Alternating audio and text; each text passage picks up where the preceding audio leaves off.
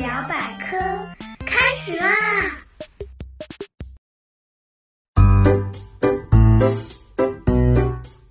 ！Hello Hello，大家好，我是你们既搞笑又好学的大猴猴同学。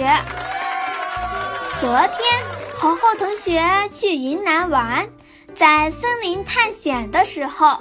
被一个奇怪的石头绊了一脚，猴猴本来还挺生气的，但是发现这个石头好像长在地里一样，相当的邪门。嗯，于是猴猴就和爸爸用小铲子挖这个石头，没想到这个石头其实是个滑轮，最后竟然挖出一个拉杆箱。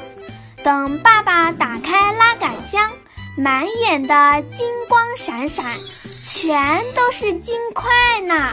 发财了！猴猴一下子开心到不能自已，拿着金块欢呼。结果，哎，猴猴我就醒了。虽然发财梦不是经常有。但是，一般的梦，相信大家天天都会做吧。嗯，那么人为什么会做梦呢？做梦又有什么意义呢？今天，猴猴我就来跟大家聊聊做梦这件事儿。Ready go！别看咱们睡觉的时候一动不动，好像所有的器官都休息去了，其实并不是这样。有的器官进入休眠状态，有的一边工作一边休息。嗯，咱们大脑就是这样，大脑有个排班表。人在睡觉的时候，大脑的休息被划分成了好几个时间段，每个时间段都有不同的神经元休息或加班。其中就有这么一个时间段，名字叫做快速动眼期。嗯，大家别觉得睡觉了眼睛闭着很踏实，其实在这个时期，眼珠在眼皮子底下乱转。如果有机会在这个时间把眼皮翻开，你大概会看到。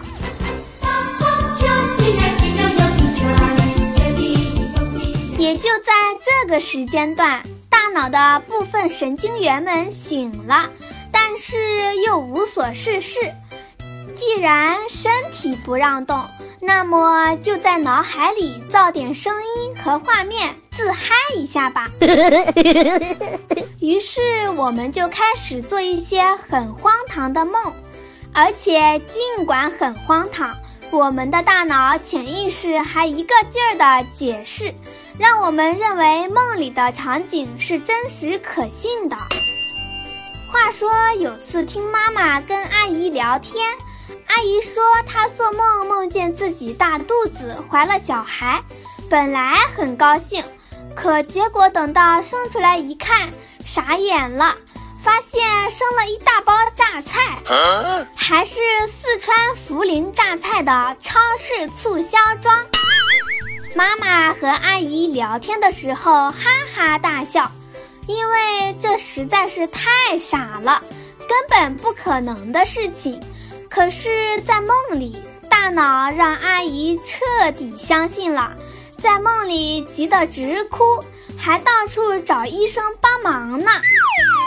那么，梦的内容又是怎么编出来的呢？都说这梦来自想象力。但是也不是每个人都像艺术家一样充满想象力，所以呢，大多数梦的事情都来自平常遇到过的事情，想象最多的事情，最喜欢或最讨厌的东西。哦，中国有句话叫做“日有所思，夜有所梦”，就是说的这个意思啦。比如猴猴的那个黄金梦。大概就是因为之前聊有钱人的节目太多了，想发财的缘故。还有一些梦的内容跟你身体当时的状态有关，比如做梦梦到找厕所，那说明你已经尿急了。这时候一定要想办法清醒过来，下床去厕所。要是没醒过来，在梦里找到厕所，那可就啊哈哈。网上有个叔叔说自己做梦梦到自己参加一个选秀节目，轮到他上场的时候，评委问他表演什么才艺，叔叔脱口而出。表演拉肚子，原来叔叔这会儿肚子真的在疼，于是叔叔起床去厕所拉了肚子。这个故事还没有结束，没想到等叔叔回到床上，居然继续做了刚刚的梦。梦里那些评委给出一致好评，表演的很真实。入选。虽然每场梦都是假的，但我们在梦里的表演绝对真实。我们会很高兴、很伤心、很害怕、很紧张。大多数的时候，我们醒来会记不得这些梦的内容，这是因为大脑负责记忆的海马体在睡觉的时候也休眠了，没有帮你把内容记录下来。不过，也正是靠这种机能，我们在梦中可以任性的释放自己的情绪，不用担心被人看成神经病。过后也不会因为这些糗事成为心理负担，所以说呢，正常的梦对于人类的心理健康那是相当有好处的。不过凡事都有例外，自己躺在那踏踏实实的做做梦，当然没有什么问题。不过有种情况就让人不省心了，嗯，没错。有的同学可能知道猴猴要说什么了。对了，就是梦游症。有这种问题的人，睡觉的时候支配运动神经元仍然活跃，所以做梦的时候可以睁眼，可以起来四处移动，会做一些让人完全无法预测的事情。有人会爬起来吃东西、洗衣服、做饭。还有更厉害的人，堪称睡眠旅行家，不但可以开车，还能坐火车、坐飞机离开自己的城市。在外人看来，梦游的人除了胆子特别大，反应有点迟钝以外，和正常人差别也不是很大。不过，把梦游的人唤醒，他们都会一脸懵。完全不记得之前做过什么事情，就好像有另一个精神在驱使身体行动，真不由得叹服人类大脑的神奇。